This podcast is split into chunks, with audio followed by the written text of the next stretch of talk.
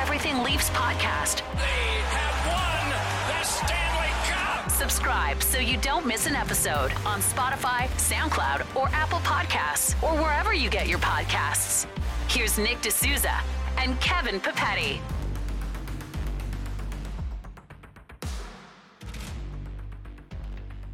Welcome to the Everything Leafs podcast. I'm Kevin Papetti here with Nick D'Souza as always. Nick, I think I'm already to have to edit that intro because it's not the Everything Leafs podcast. It's the Everything Islanders podcast. Let's get your early thoughts here on this Bo Horvat trade.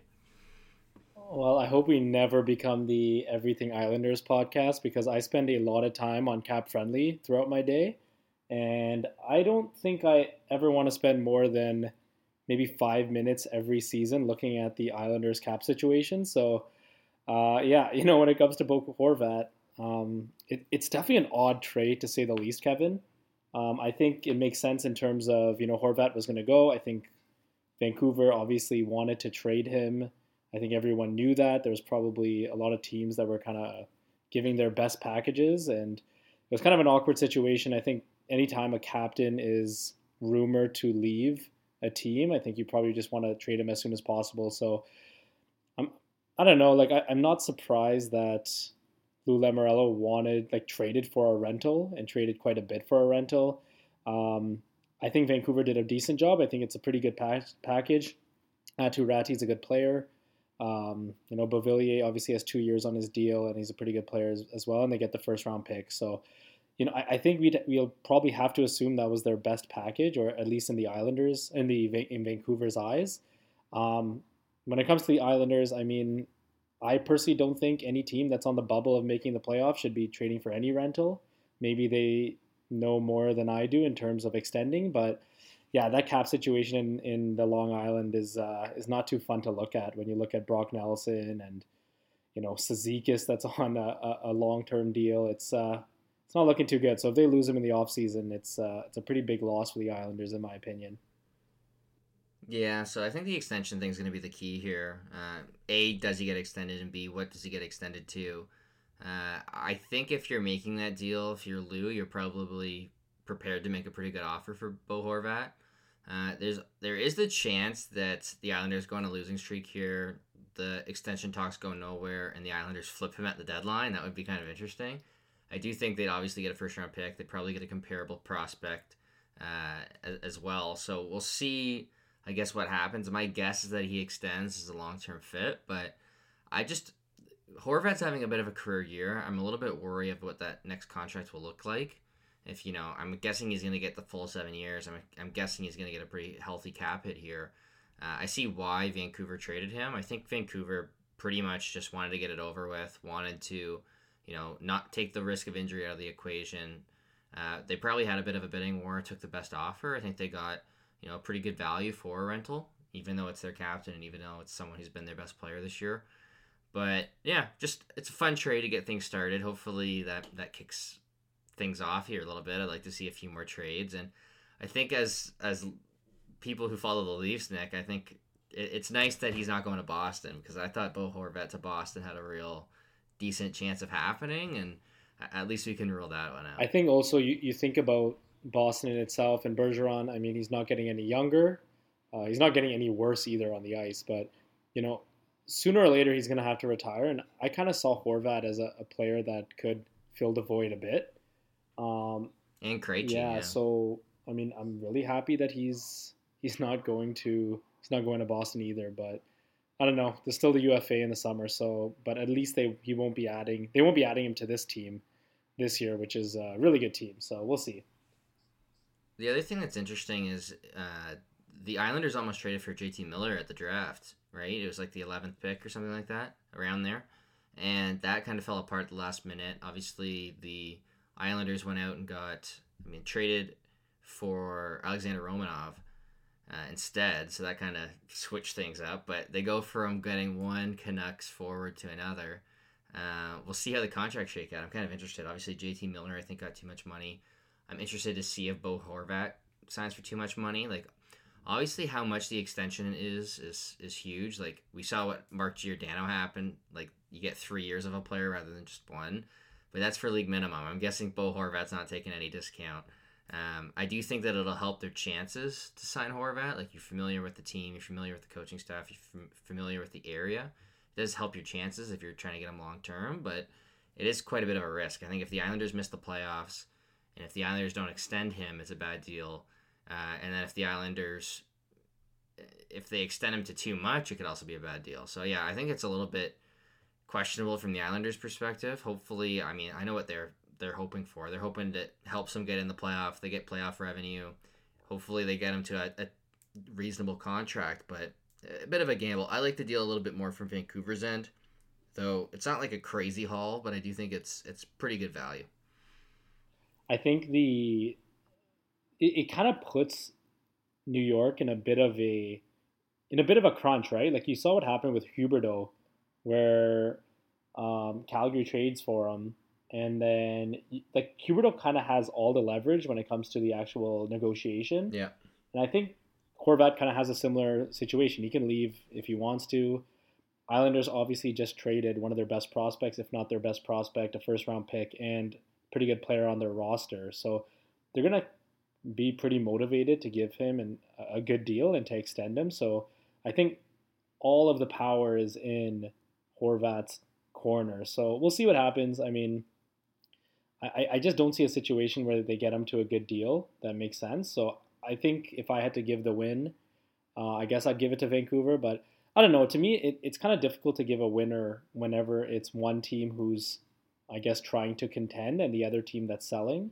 Um, but usually it looks like it's a win-win. I don't know. This one might be a. I don't know. I don't really get it from the Islanders, considering they're not a team that is really a favorite, or even consider they're not even in the playoff. Um, like if the playoffs ended today, I don't even think they're in right now, are they? I don't have it in front of me. Uh, no, I don't think so. And then yeah, so that's brutal. Yeah, I think another part of this is how good is Anthony Beauvillier going to be, right? Because I'm pretty sure he's I'm pretty sure he's younger than Bobby McMann or the same age. So like he's a pretty young guy. if you look, obviously like Beauvillier in the last year or two hasn't really played very well, like by the metrics, and I think just kind of popular opinion as well. But um, if if you went before that, like Horvat and Beauvillier were kind of similar in terms of like goals above replacement, expected goals above replacement for a little while there. Uh, you know, if you pick the right sample, you could probably get Beauvillier ahead. Um, so it's going to be interesting to see what he is. Like, is he going to be kind of like a Andreas Johnsson type where he's a little bit overpaid for what he provides and it's actually negative value? Or is he going to be a player who, you know, is a clear top six winger? I mean, we've seen him kind of go off in the playoffs before. Not that he's going to get an opportunity in Vancouver, but he could regain some value, or he could put because it's a year and a half left. He could be in a situation where the Canucks retain salary, and you know if he's playing well, maybe they get a may get a good pick, right? So. Uh, I'm, I'm interested to see kind of what they get for Beauvillier down the line because I do think they're going to be selling. And then the other part of this is is where does the Islanders first round pick end up, right? So I think it's top 12 protected. It could easily be the 13th pick, the 14th pick, which is quite valuable. Um, but if it if it does if the Islanders do keep it because they're in the top 12, then it becomes unprotected the next year, I believe. And then who knows, right? Like the Islanders, there's Sorokin injury away from that being a lottery pick. Uh, even with a healthy Sorokin, they could, could be a lottery pick the following year. So it, it's kind of interesting. I mean, I, I again, I like it from Vancouver's perspective. I know some Leafs fans were kind of interested in that, um, and we're looking for comparables. I think the Islanders first is just a lot more valuable than Toronto's first. Um, you're probably looking at you know ten spots, probably even more than ten spots. You also have a little bit more upside with the pick um, if it does carry over the next year.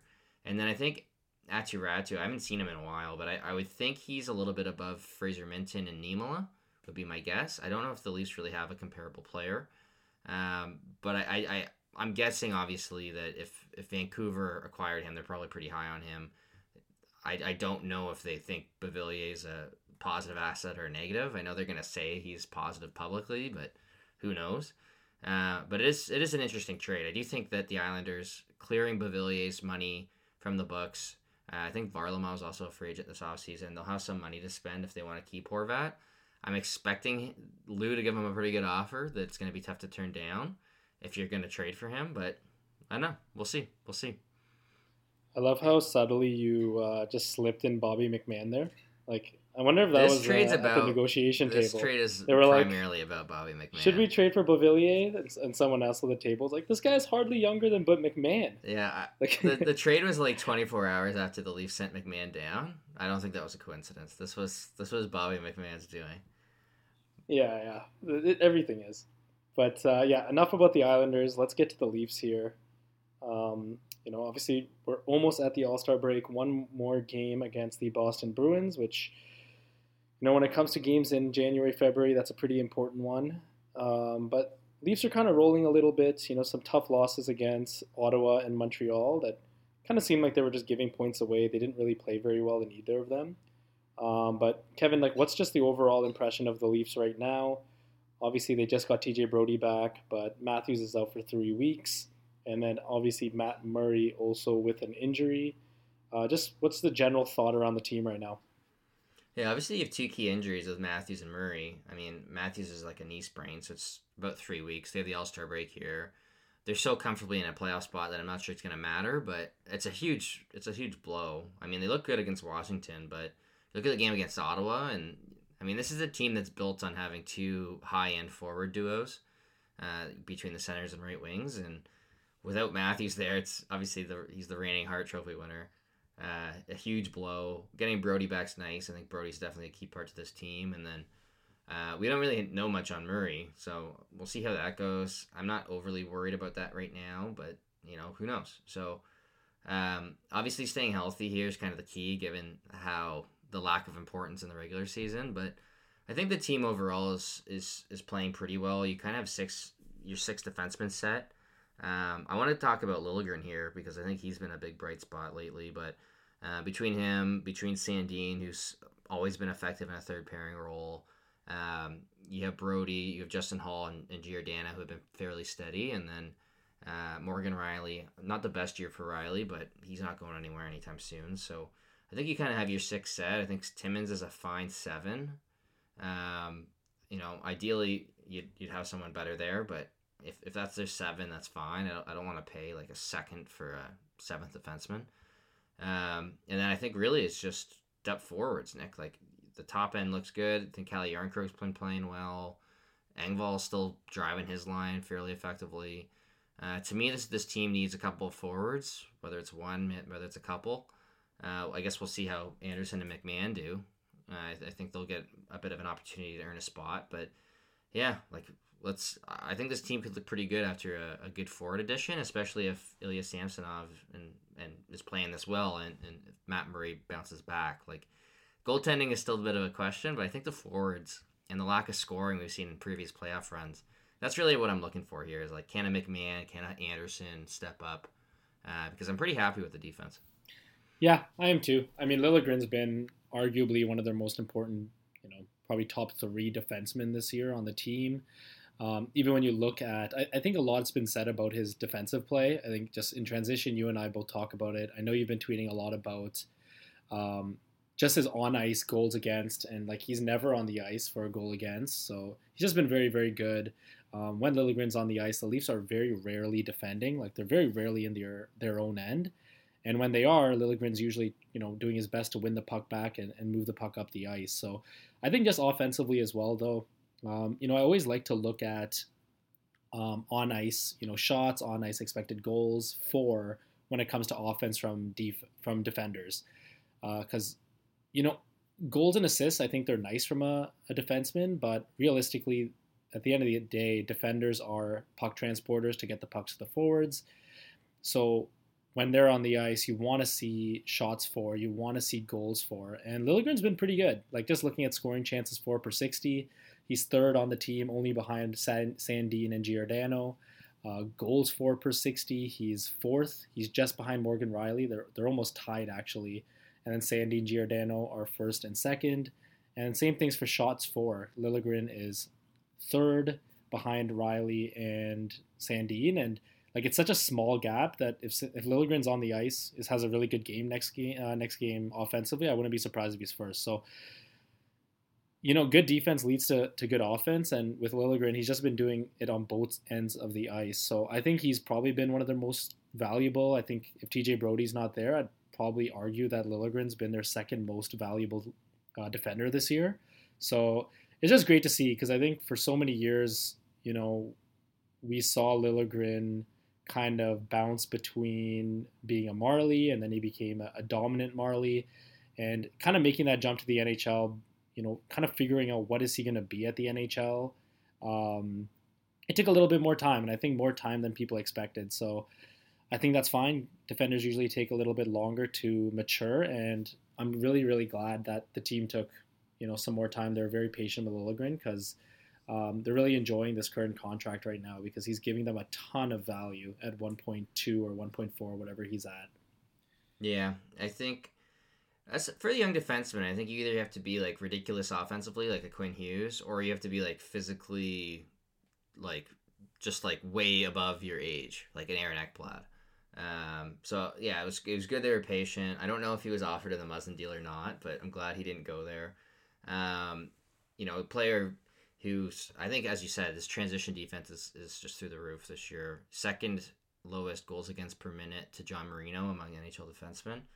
Um, it just feels like him and Brodie, like they can play with anyone and have success. And Liljegren's gone 10 straight games without being on a, for a goal against at 5 on 5. And when you look at it, uh, I think he started off with Sandin and then went to Rielly and then went to Giordano and then went back to Sandin in that time. So it's just like whoever he's playing with seems to it seems to be working with. Brodie's kind of the same way. You can put him with anyone. Um, I do think that there's still questions about who's on the shutdown pair come playoff time. Um, so I don't know if they'll try Rielly Liljegren or if they're going to go Giordano Liljegren. I think Holl's been pretty good at it. Um, I, I, guess the question is, you kind of want. I trust Brodie 100%. It's just, do you want him with Rielly? Because I don't want Rielly on the shutdown pair. So it's maybe not a perfect situation where if they had Muzzin, like a healthy, effective Muzzin, you're loving the blue line.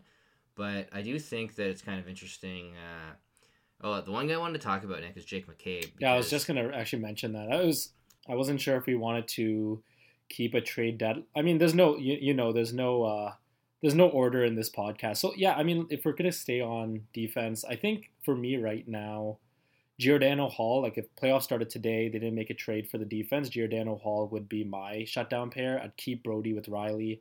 I just don't like Rielly with anyone else. I don't. I don't really like Rielly with Liljegren, although the numbers have been maybe okay. we, we just haven't seen it enough. It's like, it's second best, but to me, it's just not like I love Sandin Liljegren. Like I love how much value that's giving you, um, especially as like a third pair that you can kind of trust against top competition.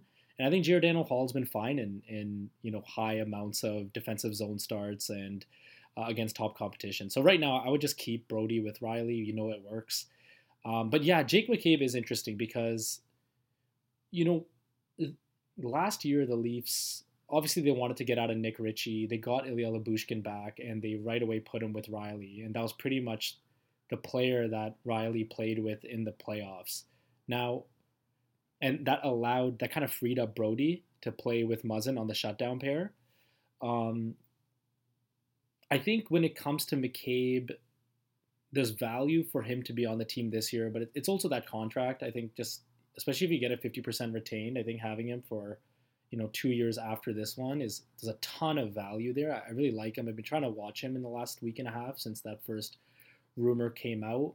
Um, to me, it reminds me of just a little bit more of a physical TJ Brodie, Probably not as steady, but I just I really like his game in general. I just don't know if I want the Leafs to be giving up big assets for him because of how much I like this top six. So are you kind of more on the McCabe train than I am, or I'm I'm I'm kind of indifferent about it. If if they also make a forward deal, then I'm okay with it. But uh, I just don't know how the money will work because they'll have to move some some money out for it. Uh, well, I guess it depends, right? Like they have all they have, they have the LTIR space right now. I think the the real question is at what cap hit because if it's at the full four million, um, I don't want to give up too much at that price just because I like their six defensemen they have now. But if you get him for two and a half years at two million, I just think there's so much value there. Um, getting like a legitimate top four guy who's you could play on a shutdown pair. Uh, it's not ideal because he's a left shot defenseman. I know he's played the right a little bit, but he's primarily played the left. Um, I'll have to see if I can find a game or two where he's on the right side so I can watch that. But but just the cap's going to be going up so much, and uh, whether it's this off season or next. And you really need every cap space, like every bit of cap space you can get when you have to go re-sign Nylander and and Matthews, not this off season, but next. Uh, I think it's a great fit. Uh, it's just you don't really have that need right now. Obviously, I'd rather have the if I'm going to use a first round pick, I'd rather have it on the forward. But if it's if it's seriously just a first round pick for two and a half years of him at half retained, I think that's a steal. Um, we saw. Sorry, did you say a first? A first for a first for the retained. Him at half retained, yeah. No prospects. No prospects. I think that'd be a steal. It's a late first. Like people hear first round pick and they're like, yeah, yeah, thinking it's gonna be Connor Bedard. This is like more like Fraser Minten kind of kind of area. Um, I, I, I, that I just wonder what they do. Like, is, is Sandin a healthy scratch in the playoffs then? Because I have no idea who they take out. People think assume it's going to be Justin Holl. I don't think so, but who knows? Uh, um, it's not maybe ideal, but I, I just think the value would be crazy. I'm guessing the price would be more than that. It kind of reminds me of Hagel last year because I think that was three years. I think Hagel was at 1.5, if I remember correctly, and he re- expired as an RFA, whereas McCabe expires as a unrestricted free agent. But the value on the contract, like Tampa's a smart team. You know, I don't think I, I think they like every dollar of cap space really matters, especially when it comes to the off season. And I do think that would be an interesting play.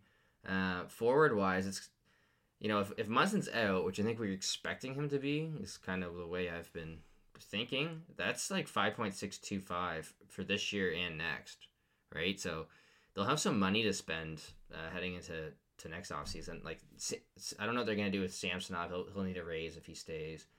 Um, but they don't really have any other huge free agents like Kerfoot, Engvall, David Kämpf. I guess Bunting would be the big one. Justin Holl's one as well, but the only guy that I think is getting a huge raise would be Bunting, and I don't know if they'll bring him back. They might just replace him with someone like Knies. So um, it's gonna be. I'm I'm all in on trying to get guys on like team friendly contracts with term. That's what I would do. Um, but obviously those guys end up being quite expensive at times. Sometimes the rental route makes more sense in terms of impact. Um, but we'll see. Like yeah, I, I, mean, I'll ask you straight up. Let, us get this out of the way because I, I think this is kind of a. Actually, I don't want to give my opinion before uh, asking you the question and kind of putting some bias on it. But how all in do you think the Leafs should be this year for this season? I think the problem with that is how many other teams are all in. So I think the prices are just going to be nuts. Like to me, Pittsburgh and Washington are in a spot where they're they should be all in, right? Like these are the final years of Crosby Ovechkin. They're gonna rebuild anyways after this. Like I think they're they they must know that they're expecting a rebuild in a couple years, right? Whereas the Leafs aren't. Like the Leafs are fully committed to building around Marner and Matthews for the next decade. I think. Um, you also look at the Bruins. I think the Bruins are a team where it's like Bergeron's in his final years He's playing for very little, and you kind of want to reward him. And I think the Bruins are good enough that it makes sense for them to go all in, right? Like they got to think they're the favorite. Um, you know, the Leafs I don't think should be completely all in. I know we all would like them to be, but uh, in terms of like percentage of like winning a cup, if they wanted to maximize it, I think they go the term route. Um, like if they were gonna say the percent they, they win a cup in the next five years, I think you'd rather go the term route. Um, if obviously if you're focused solely on this year, you go the rental route. Um, I wouldn't rule out the rental route. I just don't know if it's going to be the top guys. Um, you know, we saw last year they didn't give up a first. They kind of gave went the two second route. Um, if they do have Muzzin's cap space, I think that'll help because there's so little cap space around the league. Like maybe you go out and get like a JVR for the bottom six. That would be kind of a cool fit. I just was tweeting about that earlier. Um, I doubt it. You doubt it? No, I doubt it. Yeah, well, I mean, it's it's a, it's not a bad idea. I think they need scoring, but um, I I think they're going to have plays for two teams. He only knows two teams. I, I, just I, I just think they want someone better defensively. But anyways, like I think so too. Yeah. I, I, think it's a good. I think it's a good target. I think you and I kind of think the same way when it comes to this. Um, to me, your past six or seven playoff series do not dictate how all in you are what dictates your how all in you are is where your team is right now and the age of your core, what your contracts are looking like, and the competition. Like I was just thinking about it the other day, and I said, you know, the year that they actually not the other day, it was actually earlier today when this Horvat deal happened, and I was just thinking about the Islanders kind of trading the assets for a rental, and I was thinking about, you know, one thing we see about Dubas is that he's not going to, even if this is his last year as the uh, Leafs GM, you're not going to see him hurt the future for this year. I mean, I guess the trade deadline hasn't happened yet, so we'll see what happens. But and then I thought about the Foligno deal, and I kind of thought about the situation the Leafs were in. Now, you know, people can go back to our podcast. We wanted Taylor Hall uh, over Foligno, but obviously they traded the first round pick. And I look at the situation the Leafs were in that year.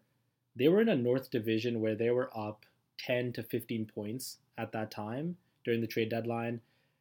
They were going to play a North Division team until the conference finals. Like, if you pick a year out of the last five that the Leafs should have been trading for rentals, I still think that would probably be it.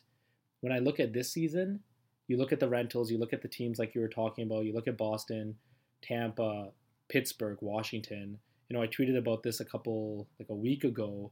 Like, those are teams that have to be all in, just like you said today. So, to me, you know, I think Dubas and the rest of the management should be looking at this team and saying, I wouldn't say assuming that they're going to re-sign Matthews and Nylander and Marner and Tavares, but they got to make sure that this team's good this year without harming the next four to five years, um, because like the window to me isn't even close to closing uh, for this team. You know, even if worst case scenario you use Matthews, now you have you know 11 to 12 million dollars to spend and, and keep this team quite good. So obviously you don't want that to happen, but um, to me like this this window is not closed. So you don't want to trade like a Knies or, you know, uh, uh, a, a Robertson just for three months of, you know, a, a player. So I don't know. I guess we'll see. yeah, see. I don't know about Robertson now. Like he's probably gone down a bit, but yeah, nice I, I especially like for a rental, I think is out of the question. Um, it, obviously, if you're training Robertson, I think you still want a decent rental, not like a low end one, but I, I think when I look at the team right now, I see kind of three lines that work. So I see the Matthews line has been pretty effective, not as effective as last year, but I, I think you're fairly comfortable with that. And then the second line has actually been pretty good. Like Järnkrok, mm-hmm. Tavares, Marner, Nylander seems to work um, pretty well. Obviously, those can be upgraded. I think Bunting could be upgraded or Järnkrok could be upgraded, but they're at least pretty good, right? It's not like when Jimmy Vesey was there and Nick Ritchie was there. Like they have half decent top six. And then I think the Kämpf Engvall line works uh, as like a shutdown line. Like they're very good at playing low event hockey, whether it's with a Bobby McMann type or Joey Anderson or Alex Kerfoot. Uh, there's a bunch of wingers who can kind of fit in there. I think Järnkrok could fit in there too if he moved down. Um, but you kind of want that to be your worst scoring line. Like David Kämpf really doesn't produce offense. I know he did in the playoffs, but I wouldn't count on it again. And then I know Engvall hasn't scored in the playoffs before, so um, I think that's you want to be your fourth best scoring line. I know in previous years, uh, maybe not as much last year, but before that, you had Spezza on the fourth line just racking up points uh, on a per, on a permanent basis. I think that's what you're looking for. Um, so whether it's, I think there's a lot of candidates. Like you kind of have the two way center in Holmberg there. Uh, whether it's a JVR, I, not that that's like my first choice because I think you can obviously do better and get a more substantial upgrade. Obviously, that O'Reilly, I think you're at least interested in, but uh, there's a lot of players. Like I think, even if there's like Kevin Labanc was was scratched the other night. If you got him for retention, like full retention, I think it's a year and a half. I think that'd be interesting. Um, again, not my first choice. If they're gonna buy out Conor Garland, I'm interested to see like he's my much... number one right now. Yeah, I'm not as high on him as I used to be, but I still think like he's got great defensive too metrics. low on him. I think I think he's got great defensive metrics, and I think we know. I, I don't think he's been that good offensively as kind of the player we saw, you know, a year or two ago. But I mean, you put him next to you know a John Tavares, Mitch Marner, like I, I still think Garland's going to be good, and I like the fact that he's good defensively. So let let's go down. Like so, it kind of sounds like I mean, other than McCabe, just really quickly, while we were, we were talking about the defenseman, like Gavrikov, he's a rental. Are you interested at all? No. Based, neither am I. Yeah, I think the ask is too high.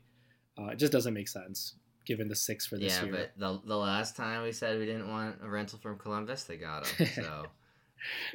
Well, it's gonna be Gavrikov. we'll see. Okay, He's not a bad player. It's just I don't want to pay that price for a rental when I like all six defensemen. You know, like it's not like they have a huge hole like Marinson on the back end where it's like, yeah, I want to upgrade here. I don't really see a clear. Like I think it's Sandin coming out, and I, I yeah, Gavrikov brings something to the lineup that Sandin doesn't, but Sandin's also better offensively. So I don't know. Like that's that guy's pretty low on my list. Yeah, I mean, the minutes that Sandin is on the ice, I know that he's had he's with Sandin Liljegren. I think that when one player is playing good, we kind of like underrate the other player, and that happened to Liljegren for years, where Sandin was just kind of shining, and we were kind of down on Liljegren, and now the opposite's kind of happening. When Sandin's on the ice, the Leafs generate a ton of offense at five on five, and whether he's on the third pairing, second pairing, like that holds a lot of value. So I don't know. I still think I'm still very much a fan of Sandin. I don't think that he. I definitely think he should be in the playoff lineup. Um, but yeah, let's. So so Gavrikov. Um, I guess we've talked about. Should, should we just as a on to general- forwards or? Well, I think this is a general point. I'd like to get. I kind of like to mimic the Giordano trade a bit. Like I think, I think one thing that the Leafs kind of looked at last year with Giordano is he's from Toronto. He wants to win at his age, and he's made a ton of money, right? And these guys that have made a ton of money, I think you look at them and you're like, okay, they're gonna take a discount. Like they'll be willing to take some sort of discount. Maybe not as much as Giordano, but like if someone like who hasn't made their money comes in, or anyone young, anyone under thirty, they almost have to try to maximize their value. Yeah, you take a little bit less for the to play on the Leafs, but it's not the same as guys that have made a ton of money. So I'm wondering if they go after a guy like Jonathan Toews, like Van Riemsdyk. I'm looking at him right now. Van Riemsdyk makes 60 million. I think Toews has made close to 100. Um, Adam Henrique's another guy. He's from Toronto. He's got this year and next if there's retention. And then you probably are looking at it going, yeah, I'll probably stay for cheap, right? I, I do think that's a kind of an interesting strategy because we know how much Giordano's provided in terms of value this year, getting him for under 1 million, right near league minimum. We saw it happen with Spezza. I think that's an interesting strategy where you get a guy here, they're comfortable, they have a family, they don't want to move, and you know they like the organization. And then when once they hit free agency, they go, you know what, what's another million? I'm gonna stay here, right? I'm gonna take less. I think that's a, a really interesting approach. I mean, Um, the best contract in the league right now is a 35 plus contract in Patrice Bergeron at 2.5. So Yeah, I mean, it's it's it's definitely something. I mean, I I am not a Chicago like I've only been watching Chicago the past couple like the last two weeks, and I haven't even I've been really been just watching McCabe's shifts. Like like what player is Toews at this at this point? right. Yeah, I think that's like my question. I, I'm actually genuinely don't know. Like like have you kind of do you have any more insight on that or no? It's hard because that that team is so bad. Yeah. He takes tough competition and you know, would there be a jolt if he went to a different team, right? I, I do think that he's the type that would probably like he might play for league minimum next year. You know, he's at that point of his career where it's like like what do I care about another million, right? I don't think a team's going out offering him seven million a year. So yeah, like if he plays for one million instead of three million to give himself a chance to win, I wouldn't be surprised if he does that. Um, just with the amount of money, he's kind of the same boat as Giordano, right? Like Yeah. a lot of these guys, it's like where do you want to play? Like go play there. Who cares about the money? What's it's going to be a rounding error at the end of the day for those guys, right? Um, whereas you know most of the younger players you look at are you know they can't pass up an extra year at seven million. You know, it's like Yeah. Is he from Toronto? so Toews? Toews. No, I think he's from uh, Manitoba, I believe. Yeah. Oh yeah, he's from Winnipeg. Big Leafs Yeah. fans over there. They- Yeah, They, love the Leafs over there. he'll probably go to Boston because he he loves he must love beating the Leafs. Those guys love it. Nothing better. nothing better. Um, So I don't know. I, I could see that's why I think Van Riemsdyk's at least interesting as like a fourth line type to go score. But um, the other guy, the other guy I saw that the evolving hockey puts out their Selke like their award picks at like the halfway point or whatever, and they always have like the weirdest Selke ones. Um, not that I buy it that this player should be in this Selke, but Josh Leivo is on there, and I was like, let's get the let's get the band back together. We'll get Van Riemsdyk on one side, we'll get Leivo on the other. Every time Leivo scores, he'll he'll get scratched the next game. That's the tradition. Yeah, I saw his uh, I saw his RPM like yesterday. He needs a bigger chart on the defensive side. Yeah, and he's he's going to be consistently good. Like he played in the AHL last year. I don't know. As a fourth line type for like very little, I'd take. I'd actually take Leivo. Um, I mean, they they kind of need. We'll see what Anderson does. We'll see what Mc, I actually think McMann's pretty good. Like I think that guy's an NHL player. He's I, I, he's interesting to me though because like both you and I watched the Marlies, and look, I think Holmberg really stuck out as a, as a Marlie. Um, I think I think Anderson's quite good. Uh, like Logan Shaw's obviously good, but like McMann to me, like I, I didn't think he was a very big play driver at the NHL. I mean, at the AHL level, I thought he was a very good finisher. I liked his work ethic, but he wasn't really in my top three guys that I would say would excel as an NHLer. And he came up to the NHL and he completely surprised me. Like his work ethic's really good. I really like the way that he he can make plays. And I made a tweet and it was it's it's not a knock on him at all, but to me, he's more noticeable at the NHL level than he was as a Marlie. Um, so I don't know. McMann's definitely interesting to me. Uh, he's completely been a, a pleasant surprise to me. Uh, yeah, I guess I was higher on him on the Marlies. Like, I think he's uh, he's not the same puck carrier as like a Dragic but um, his forechecking is really standing out. He creates a lot of chances. I know he hasn't been able to put one in, but I do think that he creates a lot of offense in that bottom six, even though he's pointless. I do think the points are going to come. And just his ability to generate turnovers on the forecheck, like he's not Zach Hyman, but he does have some of those attributes in terms of just like wicked forechecking, ability to generate turnovers. I haven't loved big man defensively. I don't think Keefe did either on the shutdown line, but to me, that's kind of an ideal guy to play on the fourth line. He's got some size. He's got great forechecking. He can actually score a little bit. I think. I think it's going to come. This is um, McMann. Yeah, this is McMann. Yeah, for sure. Like, I mean, I, I just I, I like just don't see Aston Reese scoring in the playoffs. Yeah, that's my problem. Um, same thing with Hunt. I just didn't really love the way he played. Like when he was with the Leafs, I think he was more noticeable than Aston Reese. Um, but to me, like if you have one line that's Kämpf Engvall, I don't want the other line to have Hunt or Aston Reese. So the other day when they had when they had Kerfoot Holmberg, and I think it was McMann or Anderson. Anderson, I really liked that fourth line, and they scored within the first couple minutes. Um, they didn't play very much, but I mean the minutes that they were in, they, they were quite good because they actually could cause some some some some mayhem in the offensive zone, and they're capable of scoring. And I think when you have a line that has Kämpf and Engvall on one, um, you know Engvall's been scoring a little bit, but it's not a line you want to trust offensively you want the other line to be able to score. So I think as the the playoffs get closer, I think that's something the Leafs will address. I mean, when you look at the bottom six last year, Kevin, the one line was Mikheyev, Kämpf, Engvall, which was one of the better defensive zone start lines in the league. Um, Mikheyev, Engvall were around like 57% expected goals while starting like 30% in the offensive zone. Like it was ridiculous. They were in the D zone. They were starting in the D zone all the time and they were still generating a ton of chances. And their fourth line for most of the Tampa series was Spezza, Kasha and Colin Blackwell. So when I look at the current bottom six, I just I don't think that fourth line is as good. But um, you know we'll see what Anderson and, and McMann do. But like I don't see a line that has Aston Reese on it coming close to that fourth line of last year.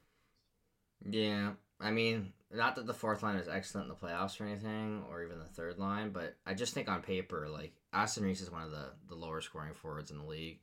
Uh, hopefully, one of, at least one of McMann or Anderson can earn a playoff spot lineup, uh, and maybe one can earn like a 13th forward spot.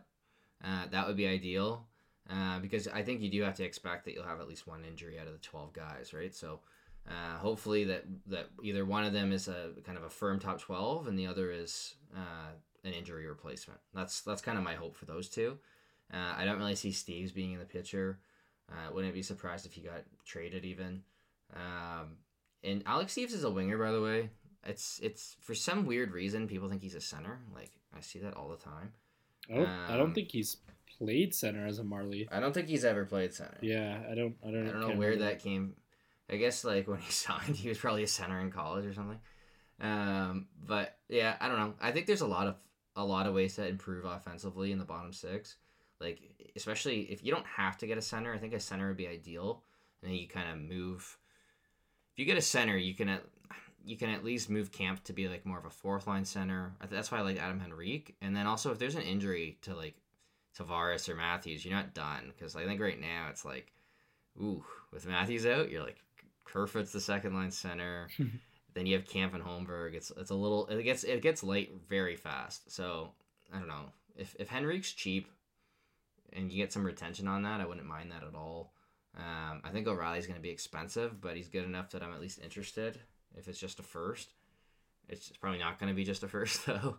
And then uh, I, I- I don't know, go from there, I guess. But it's, it's not going to be a ton of high end centers available because there's never there, never is.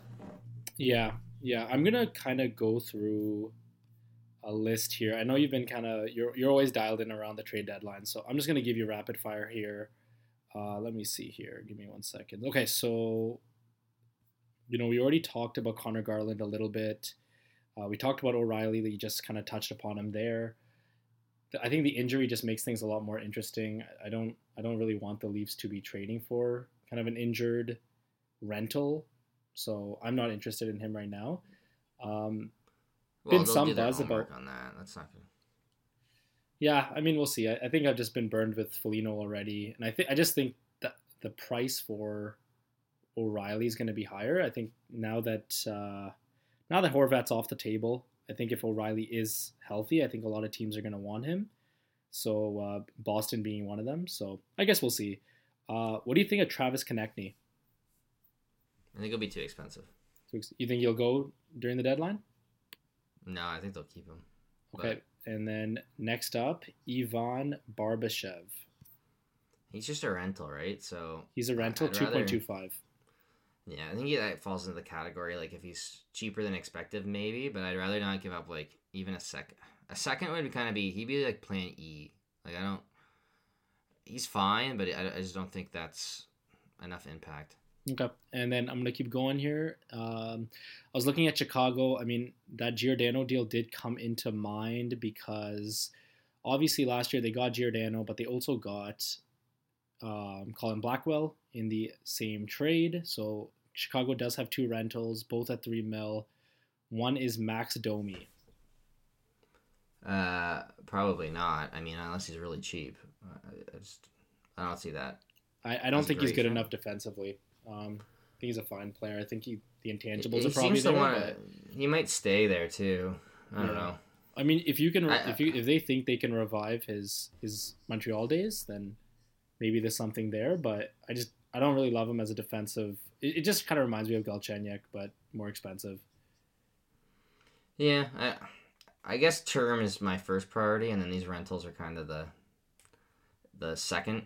You know, if if you can't get a guy with term, you kind of settle. Okay, so if you want a guy with term, in a trade with Jake McCabe, we have Colin Blackwell, 1.2 for two years. So this year and then next year.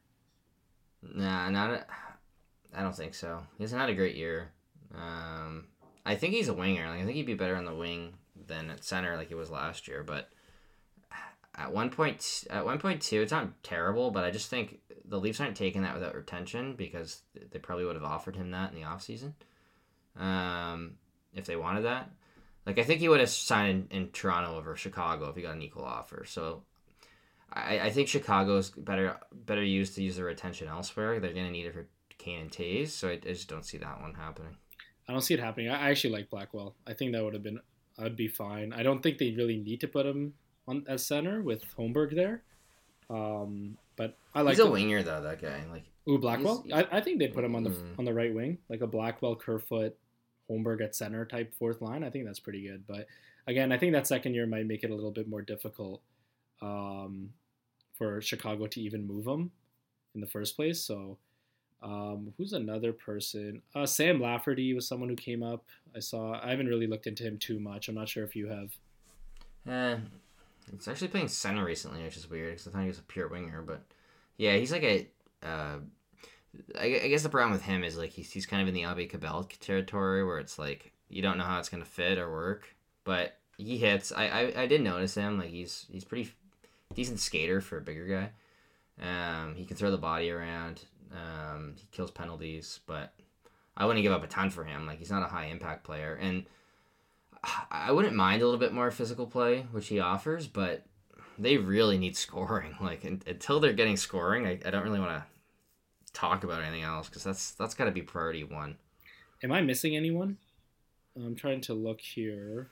Um, it's probably we already guys. talked about yeah. we already talked about JVR. I don't think they're in a spot to get a goalie yet, unless the Murray injury is more significant than we think, or if Murray just is like terrible in his next like five games, then maybe you, th- you consider it. I mentioned LeBlanc off the top. I think he'd be available. Um, if they do get a guy like McCabe, I wonder if Sandin is available for like a young forward. That would be kind of interesting. I think I think if anyone would have to go, I mean Rielly's not going because of that clause. Um, you can't trade Brodie or Liljegren. No. Or or Giordano. They're not trading any of those guys. It would be Sandin. I, I do wonder a little bit. I mean, I'm just kind of could be Holl, off the top of my top of my head is whether something changed like during the whole negotiation. Like obviously it was it was kind of a weird negotiation in the first place. I mean, Sandin held out. He until training camp, and then once there were some injuries, he kind of took the deal that I think the Leafs offered him in the first place. I don't um, think they're shopping him. I just think like if they could get a McCabe and then there's like a really good forward they like, they could at least think about it. Like like a Dylan Holloway type on Edmonton. Like oh, it doesn't like have to player be that young. I don't mean. Uh, yeah, well, like like what if what if it's Meier? Like what if what if it's Timo Meier? That's actually one player we haven't talked about that's been all over the all over the the rumors. Um, yeah, I thought about that too because it, Sandin is a is a good enough kind of anchor because he's probably more valuable than a first, especially at his contract. Hundred um, percent, especially a Leafs I th- first. I think that would be interesting if you really wanted Meier. Meier's, I think, probably better than Horvat. It's just no doubt. Re-signing Meier is going to be really interesting. Like, I d- I don't know if they could do it. And then it's like, okay, are you going to flip Meier or are you going to trade someone else very big to, to get him? I don't know. Like, it, would be a, it would be a tough thing to do. Uh, I don't think he's likely to happen because of, you know, the least cap situation. But yeah, he'd be a huge impact. Um, I, I would think it would be someone not as good as Meier, but you know, young. Like I think you'd almost want the forward edition of Sandin, right? Where it's a player just as good, just as cheap, and just a better fit. Where you're like, okay, we, we want another shutdown guy. We want Giordano to be the third pairing left shot defenseman rather than the second, and we really like this player getting in. But you do have to be careful because I I, I do like Sandin. I think Sandin's a good player. I don't want to give him up for nothing, and um, obviously that'd be a pretty big trade, right? Like you're taking a bit of risk there. I think uh, you have to be huge very careful risk, who the player huge is. Risk, yeah, for sure. Reminds me a bit of like the Drouin Sergachev, right? Like two young guys. For Sergachev, yeah. Um, yeah, you're kind of trading. So yeah, you definitely don't want to lose that one. And I think it's it's interesting because I think he's most likely to move. If if it was me, I would definitely. I, I think like what, what do you think is the most likely or, or that's going to happen at the trade deadline um i think the rentals would definitely like the rentals are always more likely to move than anyone with term so i would have to go the rental route um or like a guy like henrique who's kind of like a year and a half type of deal where you get some retention in there um that would make sense too so, so you, you think that's that's kind of their deadline like they go for henrique I think they'll get multiple forwards if it's that small. Like if they're not getting a headliner, mm-hmm. I think mm-hmm. they kind of go like like a Blackwell type. Maybe not Blackwell, but they'll also get like a someone like that where it's a you know they they could kind of use two forwards. Um, Henry could be interesting just because I think the center fit. Like he can he can play wing, he can play center, but yeah. I don't know. I'm trying to I'm trying to uh, pry a prediction out of you. I think I think if I have to predict something, I'll try and be as specific as possible. I, I think they'll get McCabe, um, and then I'll, I'm gonna say like a, a J, JVR. I don't know. I, I never even thought about him. Um, I'll say they will get McCabe. I'll say at fifty percent. I don't know what they'll trade, but I don't think it'll be that much. Um, the first might be involved, but and then I'll say they'll get like a middle six forward. I don't think they're going to go after any of the headliners. Meier just doesn't make sense because of the the qualifying out offer. I think they'll get outbid for most of the big rentals. Um, I could see kind of one of those like middle middle six players that we talked about, um, and I think that'll be their deadline. But I think the big headliner might be McCabe, just because of how much smoke there's been behind that. So, you know, in past deadlines, it's you know there was a, a decent amount of smoke around Foligno. Same with a little bit about Giordano, and, and like those were all rumored, and those are the ones that kind of ended up happening. So um, that'll be my prediction. I don't know if you want to give one. Not yet. I'll wait. I'll hold that Oh, for, no next fun. podcast. That's no fun. But I do think I agree with you that there's the smoke around McCabe's interesting, especially kind of how the previous deadlines have gone. Um, so yeah, I, I, I I'll, I'll steal your prediction for now, but I, I probably will revise it ten times before the deadline. Hopefully, for our next podcast, I'll have a little bit more, more of a, a, a number one target or someone I, I'm gonna predict. But for now, uh, I'll wait. But Nick, they got a they got one game left against Boston. Obviously, without Matthew, Matthews, to be a very tough matchup. They got the All Star break, but hopefully, uh, hopefully we have some more trades to come on here and talk about soon. We got Horvat. Uh, hopefully, the next one's at least related, and it's it's someone with term.